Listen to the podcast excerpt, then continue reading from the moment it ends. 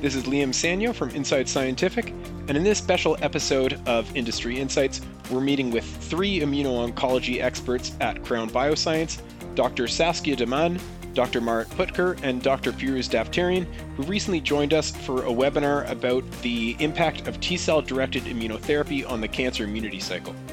In case you missed the webinar, you can find a link to it in the description here, but today we're going to be taking a deeper dive into some of the concepts and addressing some of the best questions we were asked.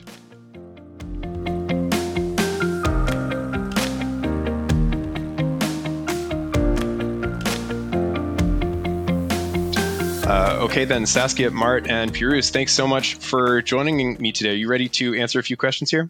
Of course. Of course. Thanks. Fantastic. Um, well, first of all, we got some great feedback from our audience on the polls.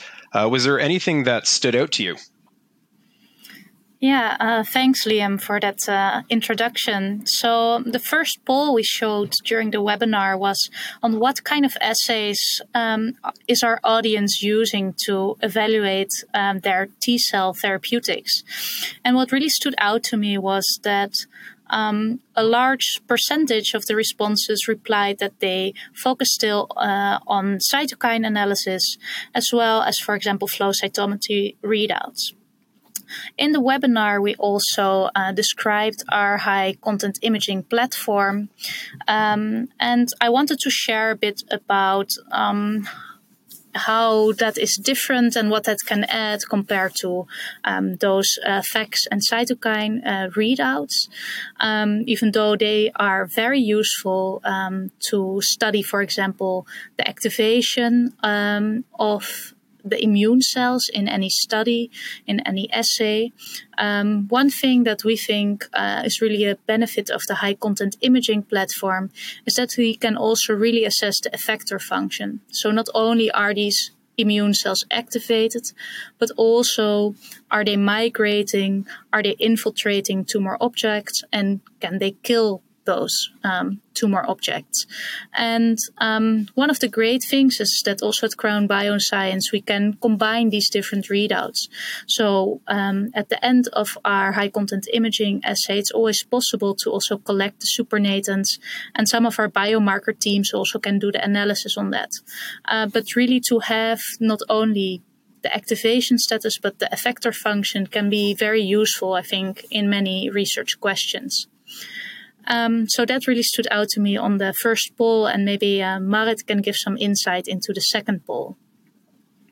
Definitely, I think one thing just to, to add actually, Saskia, to what you were just saying is is that also it's very interesting to to review those different parameters because they don't always align, right? So whenever you yes. find a, a, increase in your cytokine profile, it doesn't always mean that you also see increase in killing. Exactly. So I think we the, have some. The fact um, that we can um, distinguish those two readouts is actually uh, a nice added added value for this. Uh, yeah, I uh, think we'll talk a bit later about um, maybe about uh, our uh, checkpoint inhibitor assays. But there, for example, even though we see large increases in interferon gamma production, uh, signaling activated immune cells, we don't see enhanced killing effects, and so that is a discrepancy that is indeed interesting uh, to to measure with the different techniques. Yeah, and if we then move on to the to the second poll that we also had, which was uh, the question was what cancer indications are of interest to you? Uh, we had a whole list of cancer indications uh, listed there: uh, brain, breast, lung, liver, pancreatic, gastrointestinal, kidney, prostate, cervix, uh, and other. Uh, was the last answer, and and what was nicely indicated is actually there's a very nice spread in our audience in in different fields of interest uh, very clear enrichment for for the the classical uh, lung and breast cancer interest and, and gastrointestinal interest. Um, but overall, I think we actually see uh, uh interest in, in in most of those indications. Um, we also received questions about this in in our uh, uh, in our chats afterwards regarding which models we actually have available as Crown and, and for which assays. Um, and it's safe to say for the in vitro platform that we have availability uh, for all of the epithelial tissues, um, for the ex vivo platform, we also would have probably brain tumors, uh, but for the uh, organoid platform, we uh, we only have uh, uh, models available from epithelial tissues, which is kind of everything I just named without the, the brain organoids, which is something we may be interested in developing, but it's really from a different uh, uh, Uh, technical uh, aspect uh, because the, the organoid models that we've been describing so far they're all based on epithelial stem cells uh, hence also this focus on those type of tissues. And then from there for all of those indications that we have available so those are over 17 tumor indications now available um, we will be able to like all of the assays that were described that we are doing um, that we're offering as organoid surface, uh, we, we can use all of those different indications in those assays. So, for example, of the co-culture model, uh, all of the co-culture assays that Saskia has been describing during the uh, during the webinar uh, are available. Most of the indications have already been tested, uh, and some of them will still need to be uh, optimized. But but so far, all of them have been successful. So I don't see any problems with that. Um, then on top of that, we, we of course we can do so the simple co-cultures, but also the reconstituted TME assays. Uh, we have all of those organoid models available uh, where we can combine them with uh, either immune cells, but also, for example, with CAFs uh, and myeloid cells. Uh, so these type of co-cultures will also be uh, mentioned and, and, and actually discussed in depth in our next webinar. Um, and lastly, there's the uh, the more autologous setups that we have. So that's one uh, is the setup that, that I described during the webinar, which is uh, talking about the colorectal uh, co-cultures, where we're developing the autologous uh, setup. So deriving the TILs or the PBMCs from the same patient and putting them into a co-culture. Uh, but also we have this ex vivo patient tissue platform, where we're deriving directly from the tumor the the the, the tumoroids uh, and seeding them into the plate. So really with primary tissue uh, running drug screens. And there, of course, because it's so primary, it's also autologous setup. So all of the autologous TME uh, components are in those cultures, uh, allowing actually to uh, to well to, to to look more into the autologous uh, responses. Yeah, and maybe I can um, um, touch on that as well because um, we also saw that question popping up like which IO assay would be best um, to use. Uh, of course, it depends very much on um, on your question uh, and uh, one of the things is this difference between autologous and allogenic um, systems that is uh, often uh, asked also in a day to day basis to us. And I w- just wanted to touch upon um, what we can do with both systems. And I would like to start with the allogenic uh, setup and um, one thing is that uh, this also comes with a lot of benefits. So sometimes clients are a bit uh, hesitant to start with that. Uh, but what we see is that uh, it's very scalable. So we can really run many conditions, uh, many plates, because we're working with healthy donors. So you get, uh, for the blood, you get large amounts of cells, um, which allows large testing capacity as well.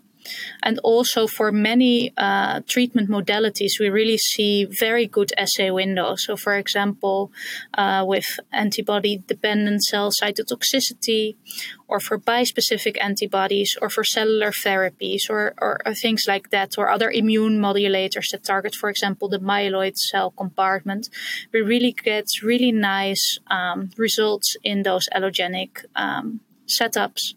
And so there's um, and that really allows this scalability. And indeed the innate um, tumor microenvironment and the autologous system can be very important for some drugs as well, right? And uh, this will be discussed more in the next webinar. Uh, but it also comes at some cost. So, for example, there the scalability and the reproducibility is uh, more difficult because you are limited in the material you can get from um, from one patient, right? And um, so that really depends on on your question. I think one uh, treatment modality that I left out of my list just now is checkpoint inhibitors. And there we really see that in the conventional setup of the allogenic system, it's very hard to observe any responses on killing. Um, And there, for example, in the primary tissue uh, platform, we really do see uh, similar response rates as we also do in the in the clinic. Uh, so about 20%, uh, depending on the indication. And also, we, we think that with optimizing the autologous system with organoids that uh, Marrit discussed in the previous webinar, uh, we might also be able to test that at some point. Um, but of course, Pirouz also joined us in the in the webinar, and also getting allogenic uh, PBMCs into an exhausted state might uh, might help us get a bit closer to that exhausted phenotype that is also uh, correlating with checkpoint uh, inhibitor uh, reactions. Um, so, yeah, that's a bit the difference between autologous and allogenic systems uh, that I wanted to touch upon. Yeah, fantastic. Uh, you know, thanks so much, Marrit and Saskia, so far for the great insights. Uh, covered a lot of ground between uh, you know, the polls, models, and assays available, autologous versus, uh, you know, allogenic systems, checkpoint in- inhibitors. Um, but Saskia, I think what you just said leads into a nice question. And uh, I think you can uh, cover this. Uh, is Crown Bioscience's T cell dysfunction and exhaustion assay ready for screening or characterization of immunomodulatory drug candidates? Um, thank you. The, the assay that uh, I described in the webinar uh, is ready in this sense that uh, we have few rounds of um, uh, activation or stimulation of T cells as it happens in the tumor deposit to model it. And as it happens in the tumor deposit, we uh, we have in our setting the upregulation of co-inhibitory molecules as a positive feedback, as well as we have the um, inhibition or suppression of uh, functional uh, parameters such as key cytokine uh, measurement like interferon gamma, TNF alpha, um, and also on top of that, we, because like uh, uh, in other uh, platform, also you saw that the killing is a is one of the verdict of in this kind of in vitro set, setting. We also show that the killing has been compromised or uh, suppressed. So, with that sense, the assay has been repeatedly, reproducibly uh, showing the same in different donors. Mm-hmm that we have uh, tested and validated the assay. Yes, the assay is, is validated in that sense. In terms of uh, reversing or curing these T cell exhaustion, this is the stage we are at right, right now. And yes, we we will be happy to to uh, include drug candidate and uh, uh, you know uh, to, for this phase of the of the T cell dysfunction T cell exhaustion assay.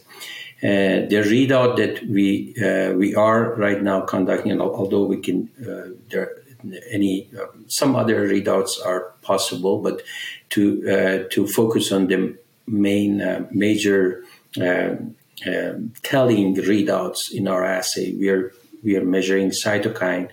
We're measuring this um, like immunophenotyping of the co-inhibitory molecules, and we also uh, conducting a killing assay to show the killing um, effect or impact of the drug candidate on reversing the lost killing ability of the, these exhausted or, or dysfunction T cells.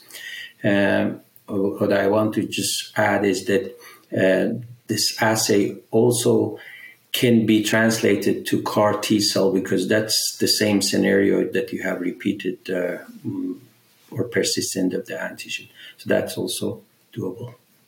Thank you. Yeah, thank you, uh, Bruce. It's a great answer. Uh, I think that's just about all we have time for today. Uh, so thanks again, you know, Pirouz, Marrit, and Saskia for being with us today. That was great. Thank you. Thank you.